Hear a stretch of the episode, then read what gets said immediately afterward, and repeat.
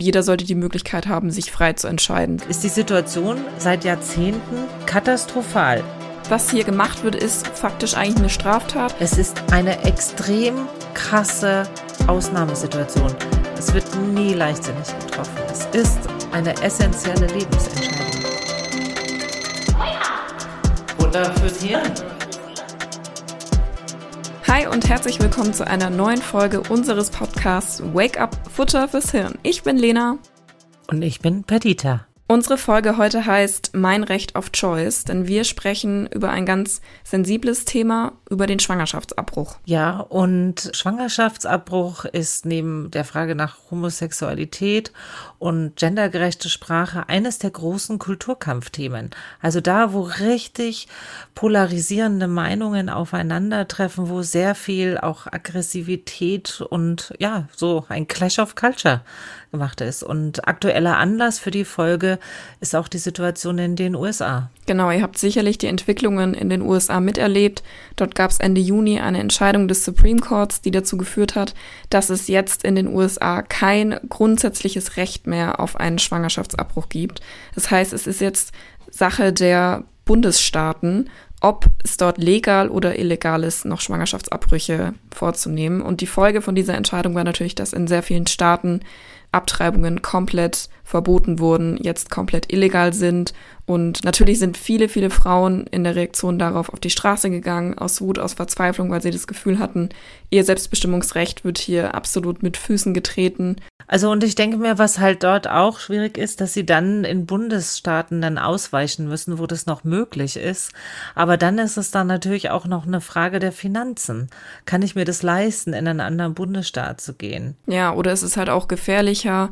Man reist vielleicht nach Mexiko und lässt es dort irgendwie ohne Krankenversicherung bei einem shady Arzt oder sowas machen oder lässt sich irgendwelche Pillen zusenden, wo man nicht weiß, ob die nicht doch auch lebensgefährlich für die werdende Mutter sind. Also im Großen und Ganzen verschlechtert sich die Situation für werdende Mütter und Frauen im Allgemeinen durch diese Regelung eigentlich nur. Ich denke mir, man muss gar nicht so weit nach den, in die USA schauen. Wir müssen hier nur in die Nachbarschaft schauen. In Polen wurde im Oktober 2020 vom polnischen Verfassungsgericht ein Abtreibungsverbot ausgesprochen. Und es wurde jetzt zum 1.1.22 noch verschärft. Dort werden jetzt mittlerweile zentral alle Schwangerschaften erfasst. Das heißt, es wird zentral kontrolliert, wer wird schwanger. Und was passiert dann mit der schwangeren Frauen? Bekommen die das Baby? Das wird dann kontrolliert und aktuell gibt es sogar Bestrebungen, das Gesetz noch so zu verschärfen, dass Abtreibung als Mord gewertet wird, dass Frauen bis zu lebenslang in Haft kommen können. Wow, das ist ja nicht nur Überwachungsstaat, das ist auch richtig Shaming. Ja, und das mitten in Europa. Ne? Also das muss man sagen. Und was bringen denn eigentlich Verbote? Eigentlich nicht viel, zumindest laut Zahlen der WHO. Die sagen nämlich, dass jedes Jahr 47.000 Frauen durch illegale Abtreibungen sterben. Und vor allem in Ländern des globalen Südens und in Asien ist da die Gefahr für Frauen am größten, weil dort die Abtreibungen im Verborgenen unter schlechtesten Bedingungen stattfinden, wie wir eben schon gesagt haben, weil sie eben illegal sind. Und wenn man dabei erwischt wird, kommt man ins Gefängnis oder Schlimmeres. Ja. Also es ist nicht so, dass das Verbot von Abtreibung irgendwelche Abtreibung verhindert. Ja, das ist eine Illusion, die sehr, sehr viele Leute haben, die aber einfach überhaupt nicht der Realität entspricht. Denn wenn man verzweifelt ist und eine Schwangerschaft oder vor allem eine ungewollte Schwangerschaft hat ja sehr viel mit Emotionen zu tun. Wenn man vielleicht seinen eigenen Lebensunterhalt sowieso schon nicht sichern kann, wenn man gesundheitlich gefährdet ist, wenn man vielleicht mental nicht stabil ist und sich das einfach nicht zutraut, nicht die Unterstützung hat aus dem Umfeld, dann bin ich mir sicher, dass die Emotionen vielleicht auch über den Kopf wachsen können und dann trifft man Entscheidungen, die man hinterher vielleicht bereut. Man hat keine Beratung und dann wird man einen Weg finden, diese Schwangerschaft zu beenden. Und es wird kein sicherer und kein guter Weg sein. Und wie gesagt, es ist so, dass Frauen auch dabei sterben. Und dann ist die Frage, wie sieht's denn bei uns in Deutschland aus? Das war also viele Jahre einfach ganz schlecht bestellt. Ganz überraschend, das habe ich jetzt im Folge dieser Recherche rausgefunden, dass es in der DDR gab es eines der modernsten Abtreibungsgesetze weltweit. Nämlich da war es schon zwar 1972 möglich, dass eine Frau in den ersten zwölf Wochen selber entscheiden konnte, möchte ich das Kind austragen oder nicht. Der Schwangerschaftsabbruch war kostenfrei und sie ist auch noch krankgeschrieben worden. Mit der Wiedervereinigung wurde das dann wieder ausgehebelt und sozusagen dem westdeutschen Gesetz angepasst. Und da war lange Jahre auch Schwangerschaft eine Straftat und es ist immer noch so, dass Schwangerschaftsabbruch nach Paragraph 218 immer noch ins Strafgesetzbuch verankert ist und grundsätzlich rechtswidrig ist. Und dagegen haben die Frauen in den 70er Jahren protestiert und eines der zentralen Wendepunkte war eine Aktion, die vor über 50 Jahren, nämlich im Juni 1971, eine Aktion im Stern, wo Frauen öffentlich erklärt haben, ich habe abgetrieben. Mhm. Ganz krasse, ganz krasser Tabubruch damals. Unfassbar. Ja, also das hat aber wirklich die Debatte nochmal angeheizt. Bei uns gilt jetzt aktuell zu sagen die Beratungspflicht also es ist so, dass menschliches Leben grundsätzlich per Gesetz mit dem Einnisten des befruchteten Eis in der Gebärmutter beginnt und auch grundsätzlich schützenswert ist. Deswegen äh, grundsätzlich gilt schon, wer eine Schwangerschaft abbricht, wird mit Freiheitsstrafe bis zu drei Jahren oder mit Geldstrafe bestraft. So steht's im deutschen Strafgesetzbuch. Aber es gibt die Möglichkeit der Beratungspflicht, die eingeführt worden ist. Grundsätzlich gilt auch, was du vorhin gesagt hast, wenn Gefahr für Leib, für dich oder das Kind gefährdet, dann kann ein Schwangerschaftsabbruch straffrei durchgeführt werden, aber der kann weiterhin straffrei durchgeführt werden, wenn er zwölf Wochen nach der Empfängnis passiert. Also sozusagen die Frist von zwölf Wochen darf nicht verstrichen sein. Dann muss die Schwangere mindestens drei Tage vor dem Abbruch eine sogenannte Schwangerschaftskonfliktberatung bei einer staatlich anerkannten Beratungsstelle absolviert haben und der Abbruch muss von einem Arzt oder einer Ärztin vorgenommen werden. Also das ist ein ganz seltsames Konstrukt das ist eigentlich eine straffreie Straftat. Also es ist nicht aus dem Strafgesetzbuch draußen. Und letztendlich, und deswegen ist es auch so tabuisiert, ist es immer noch etwas, was nicht so als ganz legal und ja. nicht ganz okay betrachtet wird.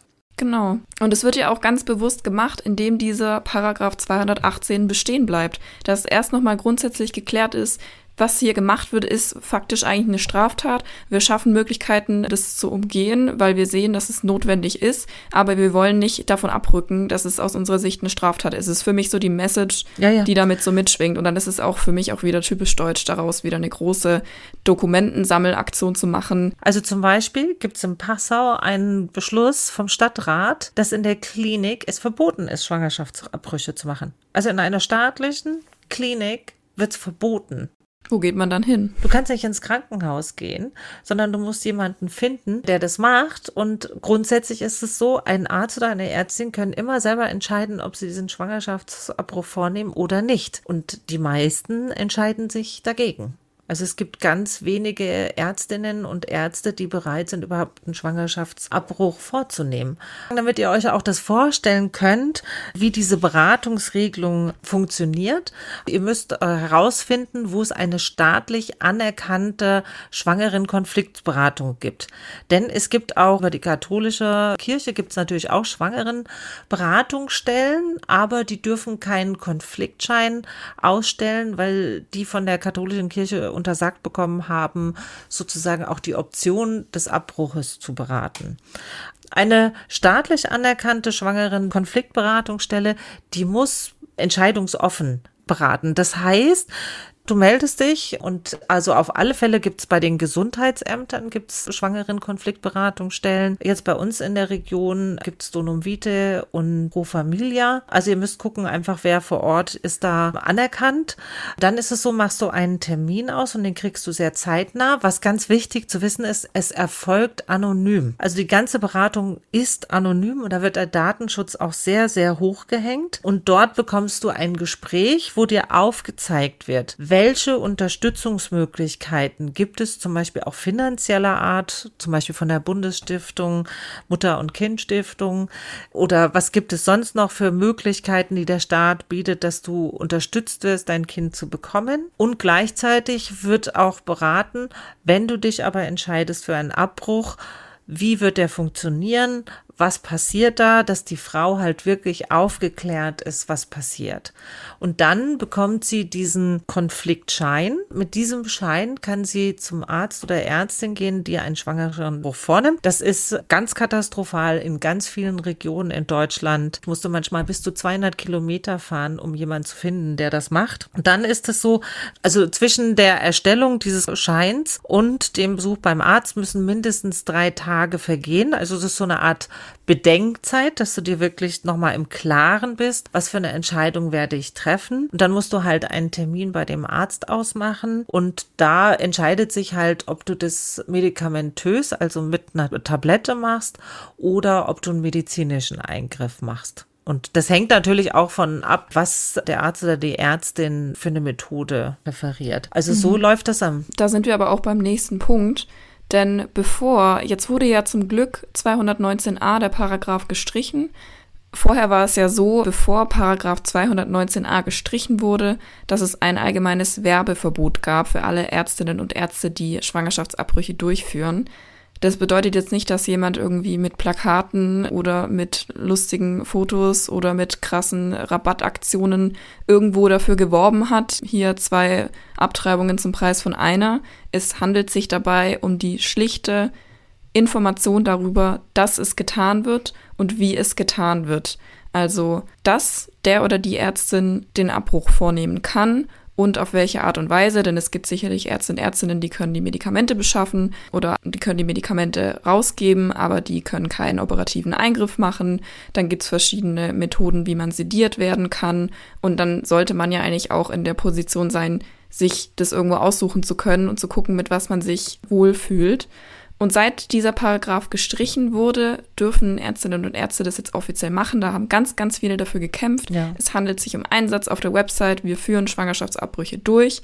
Wie sie es vornehmen, dürfen sie leider immer noch nicht auf ihren Webseiten schreiben. Aber schon mal ein ganz, ganz wichtiger Schritt, dass es einfach dieses Informationsgebot gibt, dass man sich einfach in dieser Lage, wo man, man muss sich ja mal vorstellen, es ist ja sowieso hoch emotional, da muss man noch so einer Beratung, muss man eine Beratungsstelle finden, einen Termin ausmachen, da hingehen, diesen Schein bekommen, drei Tage später maximal einen Termin beim Arzt bekommen und dann muss man auch erstmal einen Arzt finden, der das Ganze macht. Und wie findet man einen Arzt, der das Ganze macht, wenn die Ärzte nicht mal auf ihren Homepages schreiben dürfen, ob sie es machen oder nicht? Also da werden halt auch einfach sehr, sehr viele Steine in den Weg gelegt, dass es sicher und korrekt gemacht werden kann. Aber es ist auch so, dass die Schwangeren Konfliktberatungsstellen, die durften dir nicht sagen, welcher Arzt es ist, weil das ist ja dann Wettbewerbsverzerrung oder ähnlich. Also dann durftest du doch nicht mal sagen, wo gibt's die Möglichkeit. In ganz Niederbayern und insbesondere in Passau im Regierungsbezirk ist die Situation seit Jahrzehnten katastrophal. Jetzt muss man sagen, bei 1,2 Millionen Einwohner in unserer Region, trotz 23 Kliniken in diesem Einzugsgebiet,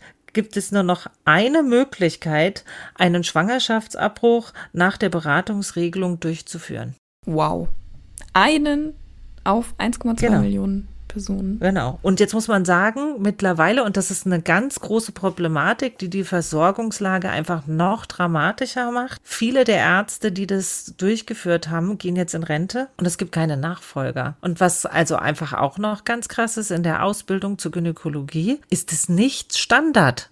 Also das wird nicht gelehrt. Und das wird auch kaum thematisiert und man muss auch wirklich sagen, dass also einfach viele Ärztinnen und Ärzte das auch abschreckt, weil es dann einfach sogenannte Lebensschützer gibt, die sich dann vor deine Praxis stellen und richtig Stress machen. Und diesem Druck möchten sich viele nicht aussetzen. Und natürlich gibt es auch Ärztinnen und Ärzte, die das aus Überzeugung auch nicht machen möchten. Und das ist natürlich auch eine freie Entscheidung eines Arztes. Aber das macht es für die Situation für die betroffenen Frauen natürlich nicht leichter. Also insgesamt gibt es einen Rückgang von Ärzten, die Abbrüche vornehmen in Deutschland um 40 Prozent. Wow, das ist halt schon ein sehr, sehr starker Rückgang. Und dann auch mit der Perspektive, dass da niemand mehr nachkommt, dann soll das einfach so schleichend aussterben? Damit ihr auch einfach mal ein paar Zahlen, Fakten habt, von was reden wir eigentlich? Also ich habe mal ein paar Zahlen jetzt extra rausgesucht, damit man einfach so ein bisschen die Dimensionen weiß. 2019 gab es 100.000 Schwangerschaftsabbrüche und im Vergleich wurden 780.000 Kinder geboren. Mhm. Also es gibt 4,5 Abtreibungen auf 1000 Frauen. Grundsätzlich muss man sagen, dass die Zahlen stetig vor allem nach diesen staatlichen Angeboten für Beratungen gehen die Zahlen stetig zurück. Mhm. Das heißt, je besser die Beratung, desto weniger Abtreibungen. Genau. Das ist ja auch klar, weil dir dann aufgezeigt wird, welche Optionen gibt es. Und das ist ja auch etwas, was schwangeren Konfliktberatungsstellen unterstellt wird. Die würden da jedem raten, na, mach hier mal schnell eine, Ab eine Abtreibung. Nein die werden offen beraten und denen wird aufgezeigt, wo gibt es staatliche Hilfen, wo gibt es Möglichkeiten. Und es gibt einfach ganz viele, die sich dafür entscheiden, dann das Kind zu bekommen. Aber dann ist die Entscheidung, sozusagen das Kind in die Welt zu lassen, ist mit viel weniger Druck, mit viel weniger Angst behaftet als vorher. Also deswegen finde ich dieses Angebot einfach so essentiell wichtig. Und ich glaube, was viele auch nicht wissen, 38 Prozent der Frauen, die Schwangerschaftsabbrüche vornehmen, sind verheiratet. Ja. Das entspricht auch nicht den Vorurteilen. Ja, aber natürlich, ne, fast 60 Prozent, das sind die anderen, sind Alleinerziehende. Das heißt, die mit dieser Entscheidung allein sind, weil sie einfach auch nicht die Väter haben, die sie dann unterstützen. Also das muss man auch sagen. Die letzte Zahl, die ich überraschend fand, 81 Prozent der Schwangerschaftsabbrüchen passiert in Praxen und nur 15,7 Prozent in Krankenhäusern. Mhm. Okay bei den Frauenärzten sollte einfach eine Versorgung grundsätzlich sichergestellt sein. Ja. Es wird immer Abtreibungen geben. Es gab in der ganzen Menschheitsgeschichte gab es immer Abtreibung. Es geht um sichere Abtreibung, wenn. Und nicht Frauen in Illegalität und einfach in unsichere, wirklich gesundheitlich gefährdende Maßnahmen zu bringen. Ja. Willst du mal was zu den Kosten sagen, damit die Leute sich das auch wissen? Wer bezahlt denn eigentlich so einen Schwangerschaftsabbruch? Also wenn alles so gemacht wird, wie du es uns vorhin geschildert hast, also wenn die Schwangerschaft nach der Beratungsregelung abgebrochen wird, dann muss man das Ganze auch selber bezahlen. Die Kosten belaufen sich da so auf 350 bis 600 Euro ungefähr. Aber die gute Nachricht ist, wenn das Einkommen der Frau unter einer gewissen Grenze liegt und sie es schlicht und ergreifend nicht zahlen könnte, dann werden die Kosten auch übernommen. Ne? Also die gesetzliche Krankenkasse übernimmt die Kosten für die Beratung, für die Voruntersuchungen, für die Nachuntersuchungen und auch für mögliche Nachbehandlungen sollte es Komplikationen geben. Ich würde mal sagen, das ist schon auch in Ordnung. Ja, und wichtig ist, du musst vorher sagen, dass da Kosten entstehen würden und die müssen ja dann bewilligt werden. Also das ist ganz wichtig. Aber letztendlich, ihr müsst ja sowieso schwangeren Konfliktberatung machen. Auf sowas werdet ihr hingewiesen. Also das ist einfach ganz wichtig. Also es gibt eigentlich so grundlegend zwei wichtige Optionen. Du kannst entscheiden, ob du das mit Tabletten machst oder ob du eine Mini-OP machst. Also wenn du dich für die Tablettenmethode entscheidest, dann ist es so, du musst immer auch in die Beratung und in die Voruntersuchung. Ein Arzt muss dich untersuchen, ob das medizinisch alles okay ist, ob da keine Gefahr für dich besteht. Dann bekommst du die erste Tablette. Da passiert erstmal die ersten 48 Stunden gar nichts. Dann, also 36 bis 48 Stunden nach der Einnahme der ersten Tablette, musst du dann nochmal zwei Tabletten nehmen und die lösen eine überstarke Blutung aus. Das kann sein, dass du da auch Krämpfe kriegst. Also alle Frauen, die mal starke Regelschmerzen gehabt haben, die wissen, was kommt.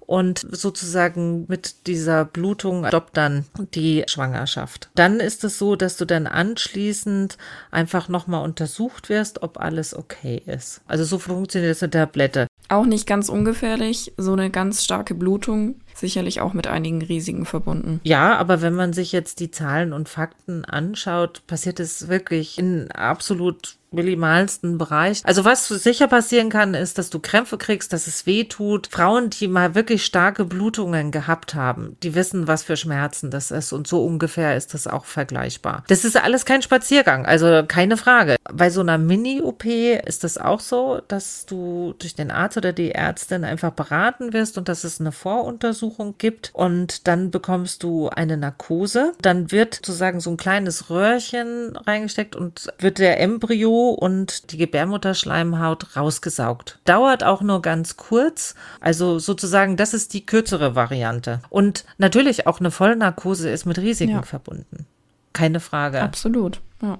Jede Narkose, die man vermeiden kann, ist eigentlich gut. Genau. Aber mir war das jetzt wichtig, einfach mal zu erzählen, was da eigentlich passiert, weil ich glaube, genau. da, da redet man nicht drüber. Ja, und dann entstehen entweder Horrorszenarien, dass der Bauch aufgeschnitten wird und was noch. Oder eben diese Vorstellung, ach ja, das ähm, kann ich ja mal so eben ähm, nach Feierabend und zwischen Abendessen machen. Es gibt Frauen, die machen das total oft. So eine Schweinerei, das sollte nicht gemacht werden können.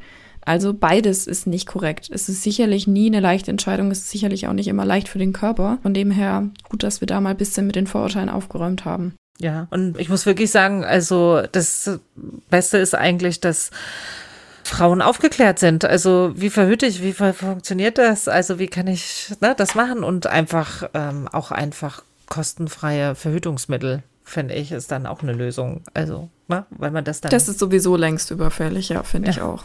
Genau, aber das ist natürlich, jetzt haben wir darüber geredet, was ist, also wie funktioniert das, was ist da? Also, ich will jetzt hier keinen Werbeblock einführen. Was halt wichtig ist, ist, dass Informationen bereitgestellt werden, dass eine Frau und hoffentlich in Kombination mit dem Partner so eine Entscheidung gut treffen kann und äh, gut informiert ist, welche Möglichkeiten es gibt und dann für sich eine Entscheidung trifft.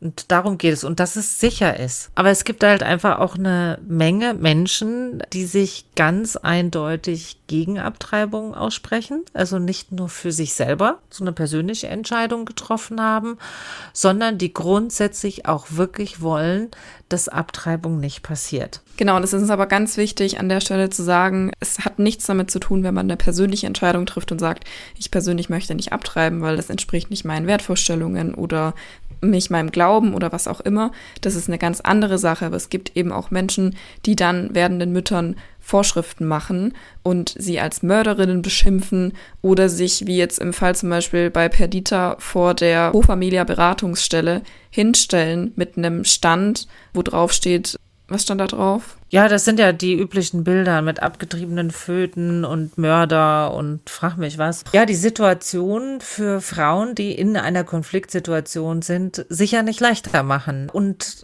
den Frauen das Recht absprechen, eine qualifizierte Entscheidung für sich selber treffen zu können. Genau. Ja, und man muss ja sagen, in den USA sind ja diese Kräfte noch viel krasser drauf. Also die sind ja auch mittlerweile eine richtige politische Kraft geworden. Genau, da gibt's die Pro-Life-Bewegung, die sind auch wirklich nicht klein. Es ist eine sehr, sehr große, starke Gruppe, die es auch schon geschafft hat, 2019 im Bundesstaat Alabama eine krasse Entscheidung durchzubringen.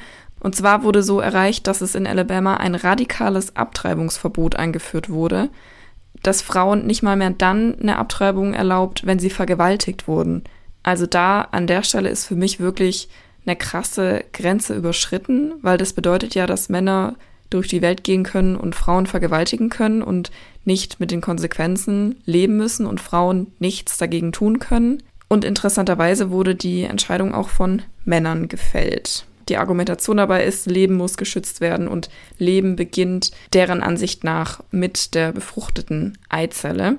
Was für mich schon wieder der nächste Punkt ist, diese ganze Streiterei rund um, wann beginnt das Leben, ab der wievielten Woche, ab dem wievielten Tag ist ein Bewusstsein vorhanden, können Schmerzen gespürt werden, wird eine Eizelle und ein Spermium zu einem Menschen, ab wann ist es nicht mehr erlaubt oder sollte es nicht mehr erlaubt sein, dieses Kind abzutreiben, ist eine sehr, sehr schwierige Debatte. Und auch dieses Rechte abwägen, Rechte des Ungeborenen versus Rechte der werdenden Mutter, für mich auch irgendwo eher eine Debatte, die nicht so richtig zu einem zu einem fruchtbaren Ende kommen kann. Wie siehst du das, Perdita? Also was ich schon sehr kritisch finde, ist mit der Aggressivität, mit der diese Debatte geführt wird. Ja, in Amerika hat es sogar dazu geführt, dass dann Ärzte erschossen worden sind. Ja, also dass dann Gewalt ausgeübt wird. Und äh, wo ich mir denke, äh, es geht doch um Leben zu schützen Und das Leben, was denn da ist, wie wird es denn geschützt? Und ich denke mir mal, was mich manchmal irritiert, ist die Vehemenz, die Energie und teilweise auch wirklich ja. ähm, Hartnäckigkeit, auch das Geld, was da involviert wird. Und wo, wo denke ich mir, wo bleibt der Schutz der Kinder, die denn da sind, die dann teilweise in wirklich ganz schrecklichen Verhältnissen aufwachsen, ja, ungewollt in die Welt kommen. Genau, Pro-Life ist ja eigentlich Pro-Life, Leben schützen, für das Leben sein, kann ja genauso gut bedeuten, sich um Kinder kümmern, die schon auf der Welt sind, die in Kinderheimen wohnen, die in Jugendanstalten aufwachsen, die in schlechten Verhältnissen aufwachsen. Also wenn man sich so sehr interessiert und sich einsetzen möchte für das Leben, dann kann man sich auch an anderen Stellen einsetzen. Also das ist wirklich krass, wie viel Energie und auch wie viel Hass in diese Debatte und vor allem in dieses hart erkämpfte Rechte der Selbstbestimmung von Frauen wieder wegnehmen. Ja, und was ich sehr überraschend finde, und das ist jetzt auch ein bisschen so mein Appell, wenn man alle Befragungen sich anschaut, ist die Mehrheit der Menschen äh, jetzt in Deutschland, aber auch zum Beispiel in den USA, dafür, dass es diese Möglichkeit gibt. Ja, und ich würde auch behaupten, dass doch eigentlich so die Grundeinstellung von vielen Menschen ist, ich möchte selber entscheiden, was andere machen, tangiert mich in erster Linie nicht. Jeder sollte die Möglichkeit haben, sich frei zu entscheiden. Aber hier in der Debatte, es wird so emotional und Menschen schlagen sich so sehr auf eine Seite und haben das Bedürfnis, wirklich Rechte von der anderen Seite wegzunehmen, statt zu sagen, hier, jeder hat die Freiheit und die Möglichkeit, selbst zu entscheiden. Ja, und einfach zu unterstützen. Also einfach nur zu sagen, du darfst das nicht, das reicht mir nicht. Ich denke mir mal, was ganz wichtig ist, ist ja, es ist eine extrem krasse Ausnahmesituation. Das macht keiner wie beim Frühstücken jede Frau, die in dieser Situation stand, und ich stand persönlich auch mal in dieser Situation. Ich hatte mich von Freund getrennt, war 19, bin da gerade in eine neue Stadt gezogen, habe zu studieren angefangen und dann blieb die Periode aus. Und dann stehst du plötzlich da und denkst dir, Scheibenkleister, was mache ich? Glücklicherweise musste ich diese Entscheidung nicht treffen. Und ich kann nur sagen, ich war kreuzdankbar, dass ich diese Entscheidung nicht treffen würde. Aber wo ich gedacht habe, wie mache ich denn das? Also ich war völlig überfordert. Ich glaube, dass das einfach ganz wichtig ist, dass man in so einer Situation wirklich in professionelle Hilfsstrukturen reinkommt, ja, die einen mit allen Ängsten, mit Sorgen ernst nehmen Lösungswege aufzeigen und dann aber sozusagen die Entscheidung bei mir lassen. Weil letztendlich so ein Lebensschützer, der muss nicht mit den Konsequenzen dieser Entscheidung leben, sondern das muss immer die Frau. Und wenn man sieht, dass fast 60 Prozent der Frauen, die sich dafür entscheiden, sind alleinerziehend, weil sie keine Unterstützung haben.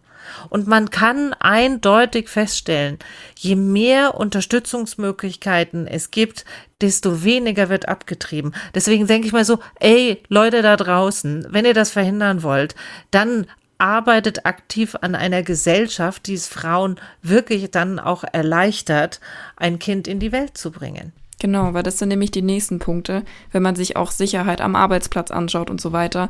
Das sind ja nur andere Punkte neben seelischer, neben körperlichen Ausnahmesituationen. Man begibt sich natürlich auch körperlich in der komplette Ausnahmesituation. Schwangerschaft ist immer noch nicht risikofrei heutzutage. Es gibt immer noch Frauen, die dadurch oder bei der Geburt sterben. Es ist eine seelische Ausnahmesituation. Es ist eine Situation, eine Entscheidung, die das Leben in jedem Falle verändert. Also ich denke, wir überschätzen auch dass Frauen leichtfertig damit umgehen und das irgendwie leichtfertig durchziehen. Ja, weil wenn du sozusagen den Teststreifen hast, oh, das war nicht geplant, ja, dann stehst du vor essentiellen Fragen, nämlich möchte ich einen oder einen weiteren kleinen Menschen in meinem Leben begrüßen und dauerhaft da haben? Ja, wer kann mir helfen? Wer kann mich unterstützen? Habe ich eigentlich aktuell genügend Energie, Ressourcen, seelische Stabilität, um einen Menschen in meinem Leben wirklich aufzunehmen und zu begleiten und zu unterstützen. Und wo bleibt mein Partner? Also bei der ganzen Debatte frage ich mich oft, wo sind, wo die, sind Männer? die Männer? Was ist mit den Vätern? Wo sind die Väter? Ja? ja? also ich meine, das Leben entsteht nicht so alleine durch heilige nee. Befruchtung. Da ist auch Eine immer Frau man fällt nicht in den Busch und ist auf einmal schwanger. Also das fängt immer mit einem Spermium an. Egal, es gibt kein Szenario, wo es eine Schwangerschaft gibt ohne Spermium. Das heißt, also wenn man jetzt mal radikal sein möchte, wenn man einfach die Ejakulation abschafft, gibt es auch keine ungewollten Schwangerschaften mehr, gibt es auch keine Abtreibungen mehr. Nur mal so ein, ein, ander, ein andersrum radikaler Ansatz. Ja, und ich glaube, dass es auch manchmal so, in welcher Lebenssituation ich gerade bin, traue ich mir das zu? Traue ich mir wirklich diese Verantwortung zu übernehmen? Bin ich gerade selber in so einer Lage, dass ich einen anderen Menschen machen kann? Und wenn er geht, ja, dann kannst du es ja jemand anders geben, der ein Kind will. Denke so, Leute, ihr, die ihr das so leichtfertig sagt, ihr wisst gar nicht, was das bedeutet, wenn ein Kind dann in dir wächst, ne? Mhm. Du neun Monate das hast und was das dann bedeutet, dieses Kind wegzugeben. Also es hat, egal wie du drehst und wendest, eine Schwangerschaft ist für jede Frau und natürlich auch dem Partner, wenn er sich an dieser Situation beteiligt, eine essentielle Situation. Und eine ja? lebensverändernde Situation ja. in jedem Fall. Ja, und egal welche Entscheidung du triffst, jede Entscheidung hat Konsequenzen, mit denen du leben musst. Bei uns heute zu Gast ist Fiona Franz. Sie ist stellvertretende Bundesvorsitzende von Pro Familia.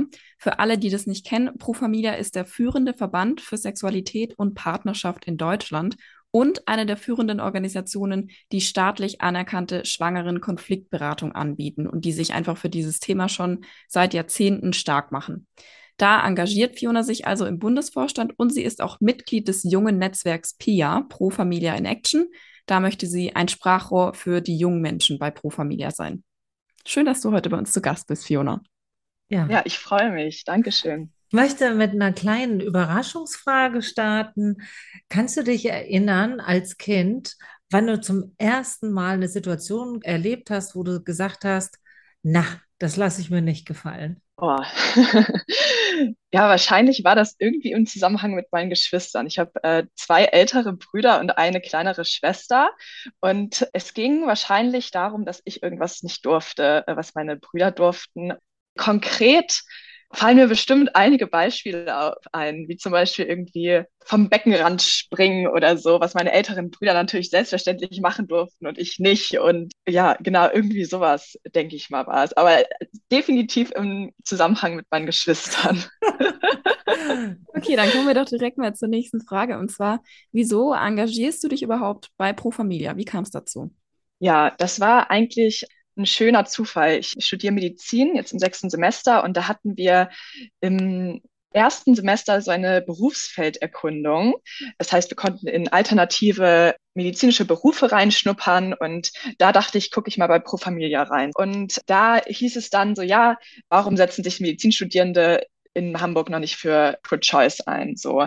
Und dann ist irgendwie die Idee gekommen, dass wir das irgendwann mal gründen wollen. Und so bin ich dann erstmal zu Pro Familia gekommen, weil ich dachte, okay, ich gucke erstmal, was man da so machen kann, wie man sich da engagieren kann und bin dann erstmal in das junge Netzwerk, also PIA, Pro Familia in Action in Hamburg reingegangen und bin darüber dann tatsächlich in den Bundesvorstand gekommen. Die eigentliche intrinsische Motivation hinter dem allen war eigentlich, dass ich gerne Gynäkologin werden wollte. Und äh, das war auch schon irgendwie am, am Start meines Studiums, war das irgendwie schon ein großer Wunsch.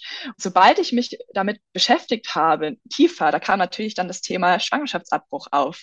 Und ich konnte einfach nicht stillsitzen und wissen, dass es so eine große Problematik auch in der Versorgung und Stigmatisierung, Tabuisierung, alles, was dazu gehört, dass das einfach in Deutschland die Situation ist und dann eventuell auch in meinem Berufsleben relevant sein wird. Da sind wir jetzt schon mitten im Thema. Ich gehe da mal direkt rein und werfe einfach noch ein paar Stichpunkte in den Raum. Was bewegt dich aktuell, wenn ich dir die Stichworte nenne? Paragraph 218, Pro-Life versus Pro-Choice. Ja, bei den Begriffen bewegt mich viel auf jeden Fall, weil das war auch vor allem im ganzen letzten Jahr, in den letzten anderthalb Jahren ein Riesenschwerpunktthema von mir und auch von uns bei der Pro Familia, da ja letztes Jahr der Paragraph 218 Geburtstag in Anführungszeichen hatte und 150 Jahre alt geworden ist. Und wenn ich darüber nachdenke, also wenn ich über den Paragraph 218 nachdenke, wird mir manchmal ein bisschen schlecht, wenn ich daran denke, wie alt dieser Paragraph ist und was für ein politisches Interesse auch ursprünglich dahinter stand und wie die Politik so sehr Einfluss auf das Leben von Menschen haben kann, die schwanger sind und die eine Entscheidung für sich treffen wollen, aber es ihnen einfach erschwert wird. Die Pro-Choice-Bewegung ist da eben ja maßgeblich daran beteiligt, das aufzuheben. Und ich finde es ganz eindrücklich, einfach jetzt auch zu sehen, vor allem in den letzten Monaten, wie viel diese Pro-Choice-Bewegung auch bewirken kann, wenn wir an die Aufhebung des Paragraph 219a denken. Wenn man irgendwie in den letzten Tagen auch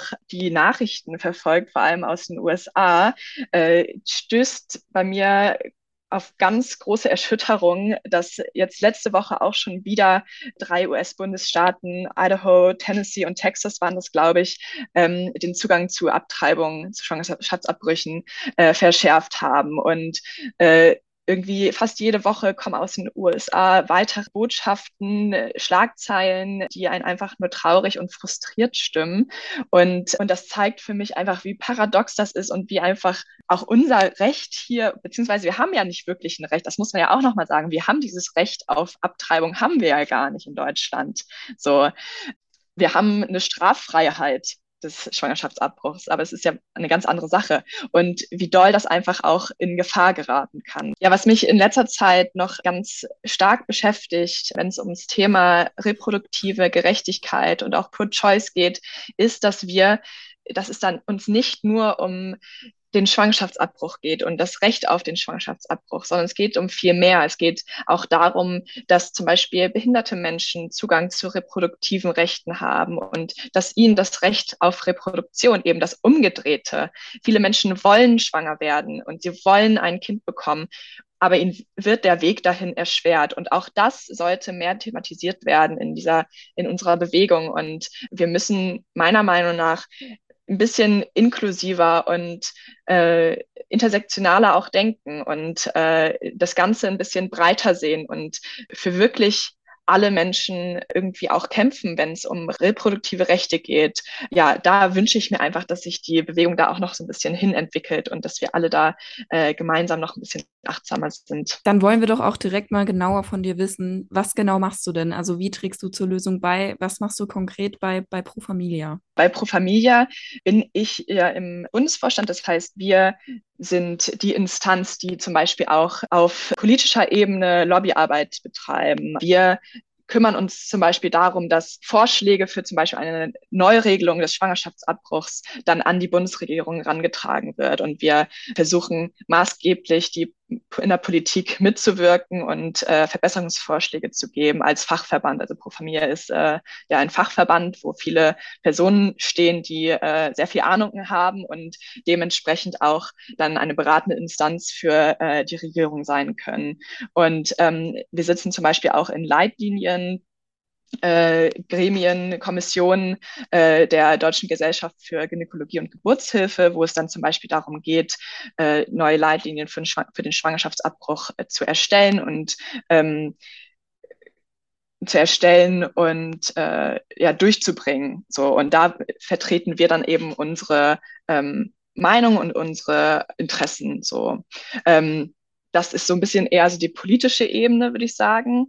Ähm, und dann eben auf aktivistischer Ebene ist das dann so zum Beispiel, dass ich, äh, ich, also das macht mir zum Beispiel total Spaß, irgendwie auf Demos zu sprechen, da irgendwie so ein bisschen mehr an die Gesellschaft rantreten zu können und so ein bisschen näher an, an den Menschen zu sein, wo wir dann eben auch Infostände haben und mit den Leuten irgendwie in Austausch kommen. Du hast mir eigentlich eine sehr schöne Überleitung für die letzte Frage gegeben, nämlich du hast gesagt, du gehst ne, auf Proteste und sprichst da zu den Menschen. Jetzt bieten wir dir ein anderes Mikrofon, nämlich zu unseren Hörern da draußen. Was wäre dir wichtig? Was möchtest du den Menschen so ein bisschen ins Hirn tackern oder was ist so deine Botschaft für die Leute da draußen? Erstmal ist es mir ganz wichtig zu sagen, wir sind alle von diesem Thema betroffen. Man sieht immer in den Medien, es sind hauptsächlich Frauen, die es wirklich betrifft, eventuell mal einen Schwangerschaftsabbruch an sich selbst durchführen lassen zu müssen. Und was mir da fehlt, ist zum, zum Beispiel Beispiel die Solidarität von Männern auch, die natürlich auch von dem Thema betroffen sind und deren Stimmen man einfach viel zu selten hört. Und ich wünsche mir von euch Männern, dass ihr da auch mal laut seid und auch mal euch darüber informiert, weil das genauso für euch ein Thema ist. Außerdem wünsche ich mir ja einmal eine Enttabuisierung, also dass einfach mehr darüber gesprochen wird. Und wenn ihr hört von einer Person in eurem Umfeld, die einen Schwangerschaftsabbruch durchführen lassen möchte, dass ihr für sie da seid und nicht wertet, auch wenn eure eigene eigene Meinung dazu vielleicht eine andere ist. Bitte wertet nicht und tabuisiert das Thema nicht und setzt euch damit auseinander, weil es kann euch auch in jeder Lebenslage verändern und auch die eigene Haltung dazu kann sich im Laufe der, des Lebens verändern. Was hat dich motiviert, wirklich Verantwortung zu übernehmen? Ist ja. nicht so, als ob du irgendwie zu viel Freizeit hast. Oder nee, so. ich arbeite auch noch.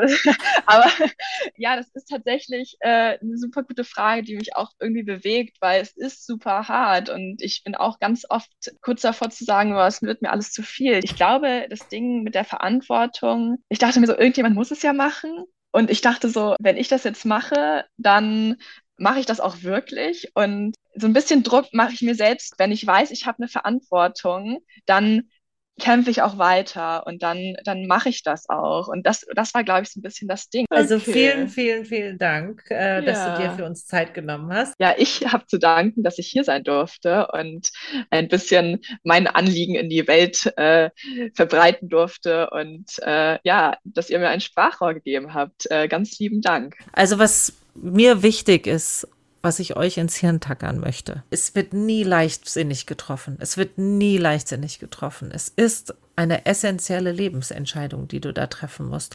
Und da brauchen Menschen nicht Verbote, da brauchen Menschen nicht strafrechtliche Androhungen, sondern brauchen sie Unterstützung. Was ist dir wichtig? Was mir wichtig ist, ist, wenn ihr euch vielleicht irgendwann mal wieder in dieser Diskussion wiederfindet, wo es darum geht, ab wann fängt Leben an, kann man bis zur zwölften Woche abtreiben oder nicht, hat der Embryo da schon Gefühle, wessen Recht zählt mehr, das Recht des Ungeborenen oder das Recht der werdenden Mutter. Da würde ich mich einfach mal davon entfernen und sagen, die Diskussion ist wichtig, aber wir kommen da nicht wirklich zu einem Ende. Was können wir tun, dass es einfach weniger Abtreibungen gibt? Und das heißt Beratung, Informationen, sich dafür einsetzen, dass Ärzte und Ärztinnen informieren dürfen, dass es gute Beratungsstellen gibt, dass das Thema enttabuisiert wird und dass man auch das Gefühl hat, man kann und darf sich beraten lassen, man kann und darf darüber nachdenken, man kann und darf sich Informationen einholen und da auch irgendwie, ja, auch im Umfeld. Ich denke, es macht einen ganz, ganz großen Unterschied, wenn man das Gefühl hat, man kann mit Menschen darüber reden und man wird nicht sofort abgestempelt. Und ich würde auch tendenziell sagen, dass viele sich dann gegen die Abtreibung entscheiden, wenn sie wissen, sie erhalten Unterstützung und sie sind irgendwie kein schlechter Mensch, nur weil sie darüber nachdenken. Es wäre eigentlich so mein Wunsch, dass man proaktiver dran geht und sich vorstellt, in was für einer Gesellschaft gibt es weniger Abtreibungen. In einer Gesellschaft, die mütterfreundlicher ist, frauenfreundlicher ist, wo Frauen sich nicht Gedanken machen müssen, wenn sie ein Kind bekommen, dass sie nie wieder in ihren Job zurück können, beispielsweise. Dass sie sich nicht Gedanken darüber machen müssen, ob sie überhaupt zwei Menschen ernähren könnten, wenn sie, wenn sie dann alleinerziehend sind, ne? Also bisschen proaktiver an die Sache ranzugehen und auch proaktiver darüber zu debattieren, statt sich an diesen toten Punkten, sage ich jetzt mal, aufzuhängen. Ja, und wenn ich auch wirklich seelisch, körperlich oder sonst wie gerade nicht so fähig bin, mein Kind zu unterstützen, wo gibt's da Hilfe? Weil ein Kind zu kriegen, letztendlich, äh, es ist draußen, aber es dann gut aufzuziehen und zu begleiten durchs Leben, das ist nochmal eine ganz andere Hausnummer. Und damit sind wir jetzt auch bei den Challenges für heute. Ihr könnt es euch wahrscheinlich schon denken, was die ersten beiden Challenges sind. Wir haben ja nämlich schon über die Versorgungsengpässe gesprochen. Challenge Nummer eins: sucht mal eine staatlich anerkannte Beratungsstelle. Wo gibt es da bei euch die nächste? Und in der nächsten Challenge, wo gibt es Ärztinnen und Ärzte, die eine Abtreibung vornehmen? Und schaut euch einfach mal an, wie schwierig oder vielleicht auch leicht bei euch in der Region es ist, so jemanden zu finden. Also das wäre für mich super spannend, wenn ihr uns da mal schreibt, wie weit ist die Entfernung von dem mhm. Wohnort, wo ihr jetzt seid, hin zu der nächsten Praxis oder Klinik, wo ein Schwangerschaftsabbruch möglich ist. Und schreibt uns da bitte. Das interessiert mich wirklich spannend, um mal ein konkretes Bild dazu zu bekommen, wie einfach die Situation bei euch vor Ort ist. Und wenn ihr wirklich einfach viel Energie habt, dann schaut euch wirklich an, wo gibt es bei euch vielleicht auch ja, Pro-Choice-Initiativen, die sich wirklich aktiv dafür einsetzen, dass die Versorgungslage besser wird, die sich dafür einsetzen, dass Ärzte und Ärztinnen in ihrer Ausbildung auch das ganz standardmäßig wieder lernen. Macht euch da stark. Und damit sind wir eigentlich auch schon wieder am Ende unserer heutigen Folge. Die Infos, alle Daten, Zahlen und Fakten findet ihr wie immer in unserer Recherche in den Show Notes.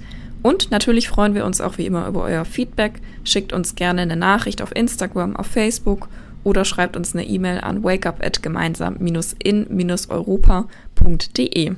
Gut, und in unserer nächsten Folge geht's um das Miteinander und wie wir das durch das Thema Ehrenamt einfach stärken können. Ehrenamtliches Engagement vor Ort, das ist das Thema der nächsten Folge. Und dann freuen wir uns natürlich, wenn ihr auch nächstes Mal wieder einschaltet. Und bis dahin bleibt uns nur noch zu sagen, tschüss und bleibt wach.